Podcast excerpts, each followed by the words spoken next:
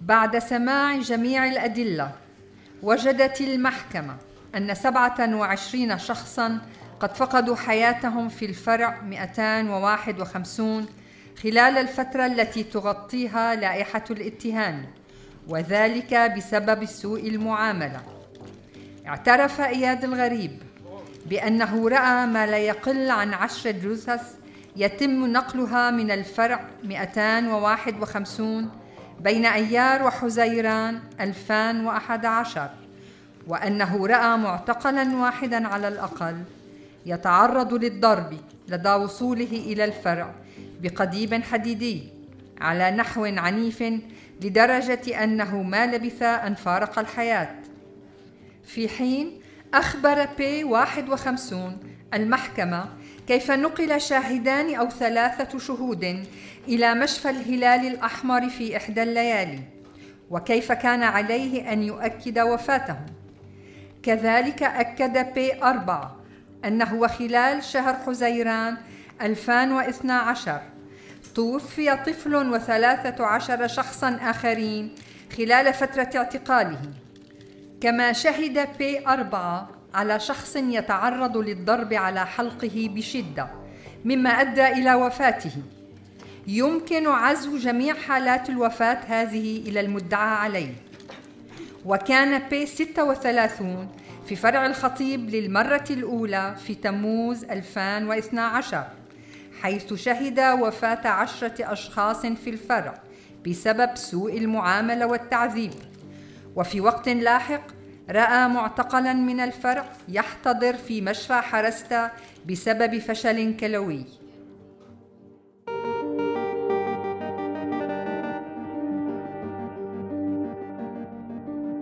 بودكاست الكاتبة. هو مسلسل درامي صوتي. يعالج باللغة العربية المحكية جانبا من محاكمة ضابطي مخابرات سوريين في مدينة كوبلنز الألمانية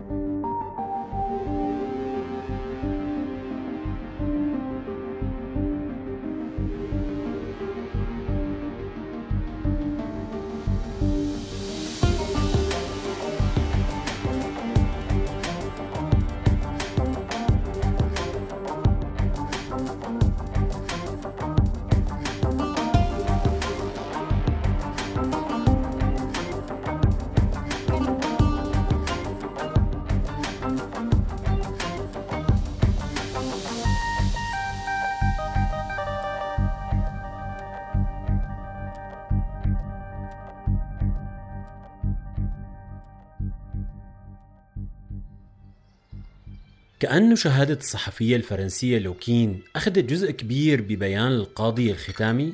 إيه أطول شوي من استرجاع باقي الشهادات. بس كانت مهمة كتير شهادتها.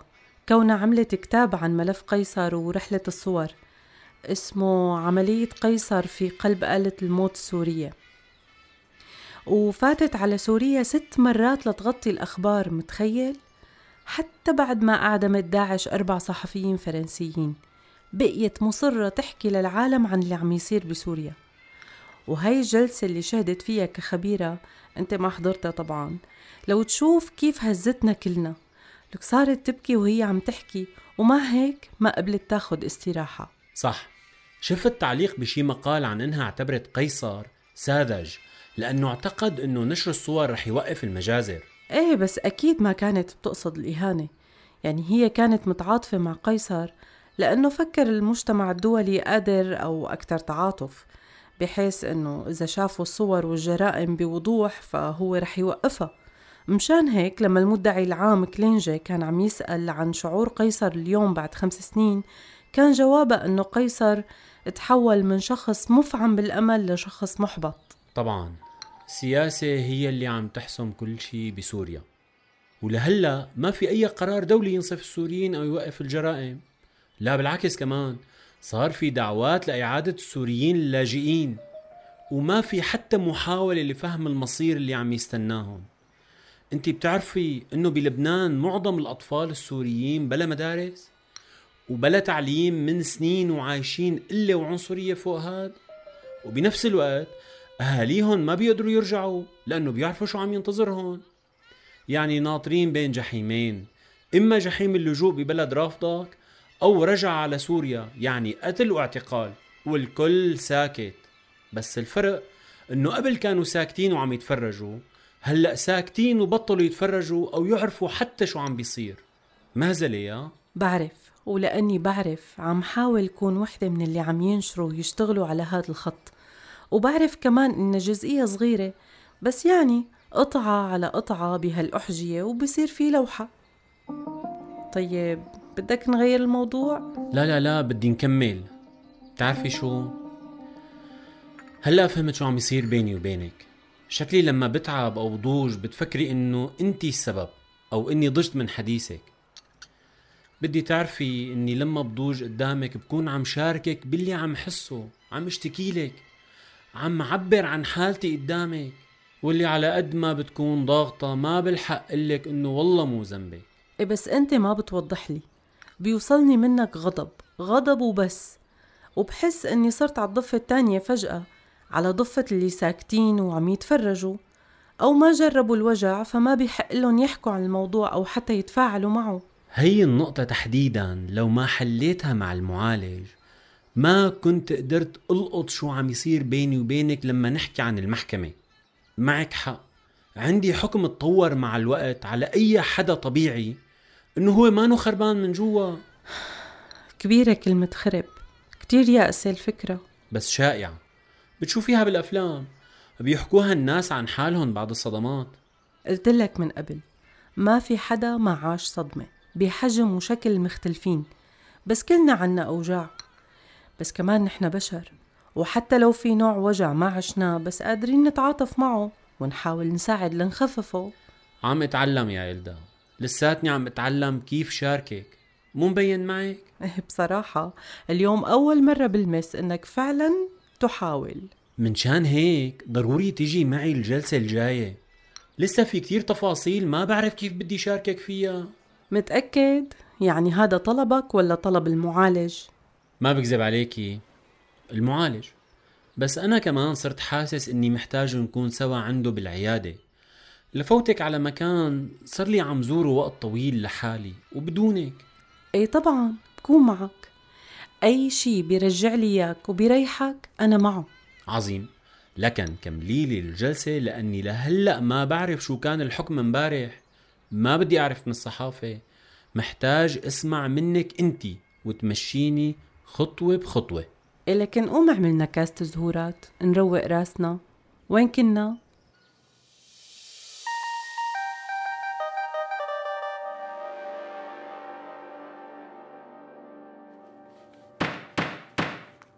وين كانت الصور لما غادر سامي وقيصر سوريا؟ سامي كان محتفظ بكل الصور.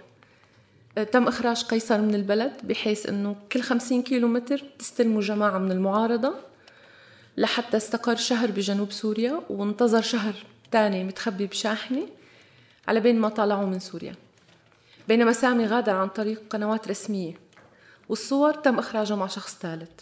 لشو بيرمز المشفى 601 هو رمز لمشفى بمنطقة المزة. أحد أحياء دمشق. هل الاسمين اللي رح أذكرهم مألوفين بالنسبة إلك؟ عمران وزكريا. تتفهمي ضرورات الحجب سيدة لوكين؟ طبعا مفهوم. بعرف الاسمين. كانوا بتركيا بمقر المجلس الوطني السوري. اللي بعرفه إنه قيصر وسامي غادروا سوريا بطرق مختلفة بس التقوا بتركيا بعمران وزكريا. حاول عمران وزكريا توثيق 53 ألف صورة من خلال تصنيفها لتحديد عدد المعتقلين من كل فرع هل حاولوا كمان يبحثوا بأسباب الوفاة؟ مهنة زكريا هي طبيب أطفال وحاول فرز الصور حسب الإصابة وتصنيفها حسب أنواع الإصابات والتقيتوا وجه لوجه؟ بقصد عمران وزكريا اي نعم بتشرين الثاني 2015 بتركيا التقينا بمكتب على مدى يومين. بهدول اليومين فرجوني وكشفوا لي أشياء لا تصدق. تعلمت منهم كتير تفاصيل مثل طريقة عمل النظام شو بتعني الأرقام على الجثث من وين إجت الصور بالضبط. هل خبرك قيصر عن دوافعه وليش التقط هي الصور؟ في شيء مو واضح عندي بهذا الموضوع. بس اللي بعرفه إنه بسوريا كل شخص مسؤول عن مهمة بيعملها وبيصدر عنها تقرير. بدون ما يفهم السبب اللي ممكن يكون روتين وبس الحقيقة النظام كان يكون بالأرشفة كتير. يعني ممكن نقارن النظام السوري بجهاز أمن الدولة شتازي. فينا نقول إنه النظام السوري تعلم أرشفة كل شيء تقريبا. كمان هاي الصور اللي توثقت سمحت للمرؤوسين يظهروا لرؤسائهم بأنه عم يقوموا بعملهم بشكل أفضل. من المذهل قديش كان في وضوح بالجرائم اللي ارتكبها النظام. وبنفس الوقت ما كان واضح للعين الخارجية أبدا. ولأنه الجثث كان عليها بس أرقام مو أسماء. كان كتير سهل أنه يدعي النظام أنه هاي الجثث مو لسوريين. يعني نظام أرشف كل شيء وأخفى كل شيء بنفس الوقت. شو صار بقطر؟ وليش تم ربط قطر بالصور أساساً؟ بالواقع قطر دعمت المعارضة بسوريا ومولت لجنة تحقيق. بالتحديد ديفيد إم كرين وديزموند دي سيلفا. ليتحققوا من الصور. هدول الأشخاص تلقوا أجور مقابل عملهم ليش بالضبط؟ الشخصين هن مدعيين عامين سابقين بالمحكمة الخاصة بسيراليون وخبيرين بتقييم الأدلة. وكانوا الاثنين برفقة خبراء الطب الشرعي آه، ليفحصوا عدم تضرر قيصر ليتحققوا من صحة الصور. وأصدروا التقرير آه، تبعهم بكانون الثاني بسنة 2014 إمتى كانت آخر مرة تواصلتي فيها مع سامي وقيصر شخصيا؟ طبعا كصحفية عندك الحق إنك ما تجاوبي على هذا السؤال. فضل عدم الإجابة بعد إذن المحكمة. ذكرتي بوقت سابق إنهم كانوا خايفين. هل ما زالوا بنفس الحالة؟ نعم. حتى سامي ما زال بحالة خوف.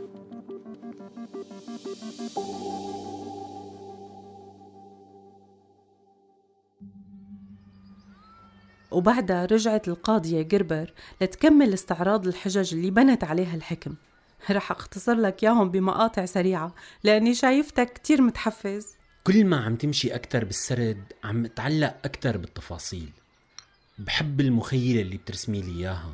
أنت بتفضل الصور فطبيعي تكون عم ترسم. أنا ذاكرتي سمعية يعني بيعنيني السرد. كل واحد هو وأسلوبه. آتي لنشوف. هذا يا سيدي بعد ما رحت أنت امبارح. استمرت الجلسة للساعة أربعة إلا ربع.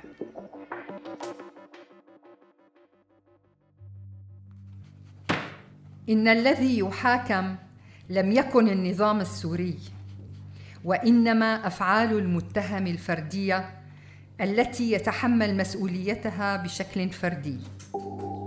في 9 آب أغسطس 2008 نقل أنور إلى الفرع 251 حيث ترأس قسم التحقيق. كان مكتبه في الطابق الأول من مبنى الفرع 251 تقع مكاتب التحقيق في الطابق الأرضي. وكان السجن يقع في القبو حيث كان لأنور مكتب صغير آخر.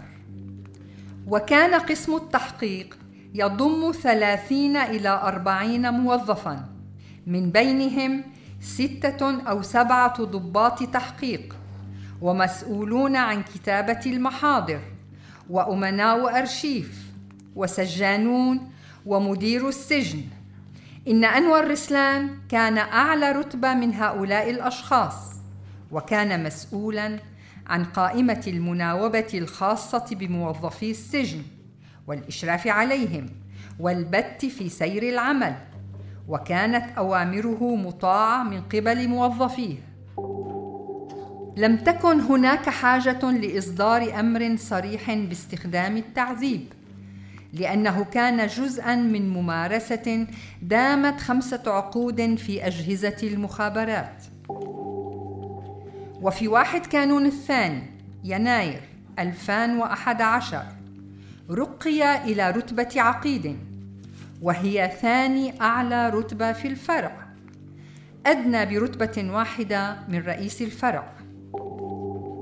على مدار فترة الثورة منح أنور مزيدا من الاختصاصات نظرا لأن العدد المتزايد من القرارات النهائية لا يمكن أن يتخذ من قبل شخص بمفرده في منصب رفيع. مثله مثل أي سوري كان يعلم أن المخابرات العامة قامت بتعذيب وقتل الناس ومع ذلك لم يكن أنور مستاء من إدارة المخابرات العامة التي قدمت له مكانة اجتماعية أعلى. بعد نقله قرر أنور دعم النظام ووجد القضاة أن هذا الموقف لم يتغير بعد زيادة أعداد المعتقلين. وإدراكه للوضع المدمر في الفرع 251 أبلغ أنور بحالات وفاة حدثت في الفرع وكان يعلم أن السجانين كانوا يعذبون المعتقلين خارج جلسات التحقيق ويضربونهم ويتحرشون بهم جنسيا. وبحسب القضاة فقد قبل أنور هذه الظروف وبلا مبالاة على الأقل. أخبر الشاهد ب 41 المحكمة أن أنور طلب من أحد السجانين أن يطهوه حتى يستوي واعتبر أنور المتظاهرين حثالة ولم يهتم بمعاملتهم حتى عندما تعرض المعتقلون للضرب التعسفي والتعذيب ولم يعد الأمر يتعلق بالمهمة الفكرية الصعبة للحصول على المعلومات. ولم يفي هذا بمعاييره كمحقق. كان من الضروري للمحكمة التعاطي مع الالتماس الأول الذي قدمه أنور. يجب على المرء أن يعتبر هذا الالتماس اعترافا جزئيا فيما يتعلق بتأكيد أنور أنه كان رئيس قسم التحقيق في الفرع 251 من عام 2008 فصاعدا. كما أوضح أنه منذ بداية المظاهرات ارتفع العدد المعتاد للمعتقلين في الفرع 251 من حوالي 200 إلى أكثر من ألف. كما أن أنور كان قد اعترف بأنه سمع صرخات التعذيب بنفسه وزار السجن وعرف أن أعدادا متزايدة من المعتقلين نقلوا إلى المشافي.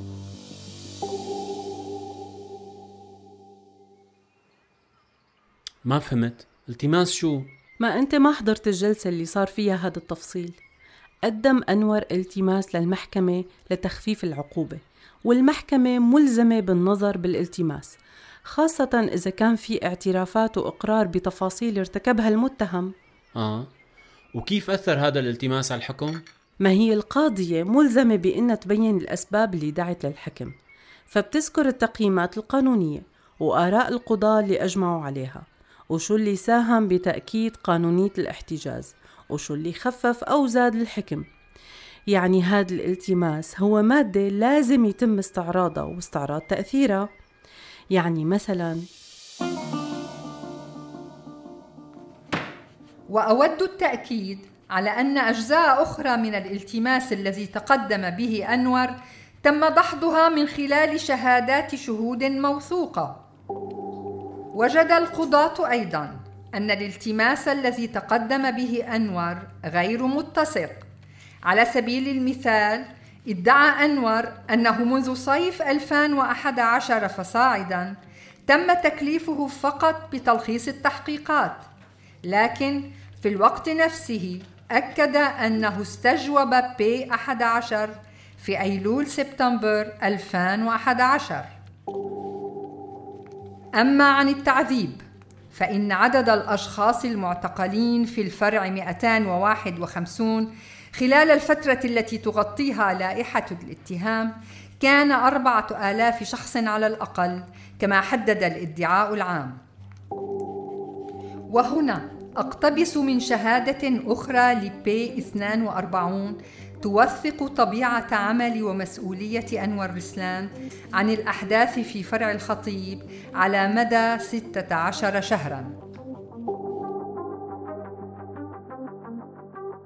كنت عم أشتغل مع الاتحاد الأوروبي لما تم توقيفي عند نقطة تفتيش بآذار 2012 أخذوا مني غراضي بما فيهن هويتي الشخصية وقالوا لي روح على فرع الخطيب باليوم الثاني.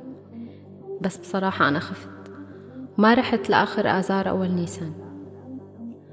هونيك حققوا معي كل يوم على مدى خمسين يوم. بس سمحوا لي غادر بنهاية التحقيقات. وبعدها احتجزوني عشرة أيام على الأقل بزنزاني الفرادية. هنيك سمعت صراخ أشخاص عم يتعرضوا للتعذيب. كان أول تحقيق معي بالفرع ودي. بس بعدها نقلوني على القبو. وتعرضت هنيك لسوء المعاملة. ركل وضرب اضطريت وقف ساعات أثناء التحقيق. كانوا إيدي معلقين علقوني بالسقف وأنا متعرض للتعذيب بالصدمات الكهربائية. على أصابعي ركبي وصدري.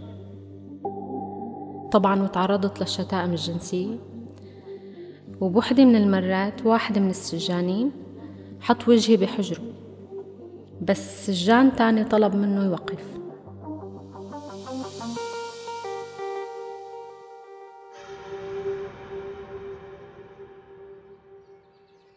والخلاصة.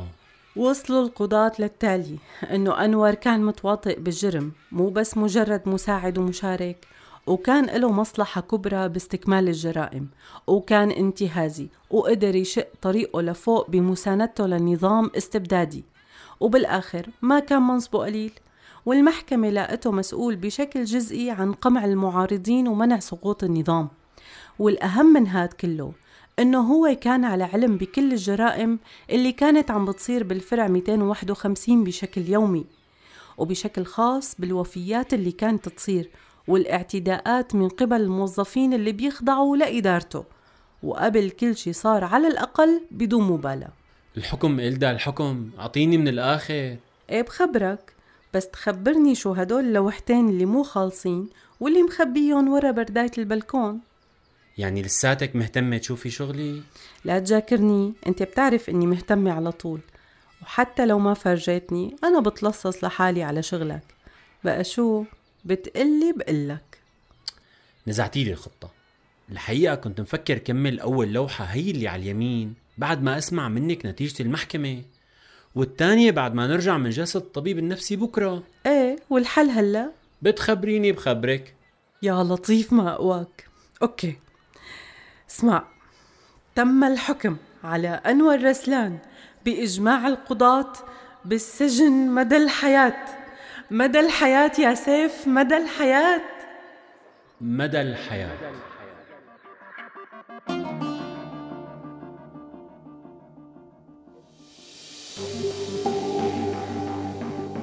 أنتج هذا المحتوى الصوتي بدعم وتمويل من مؤسسة هاينرش بيل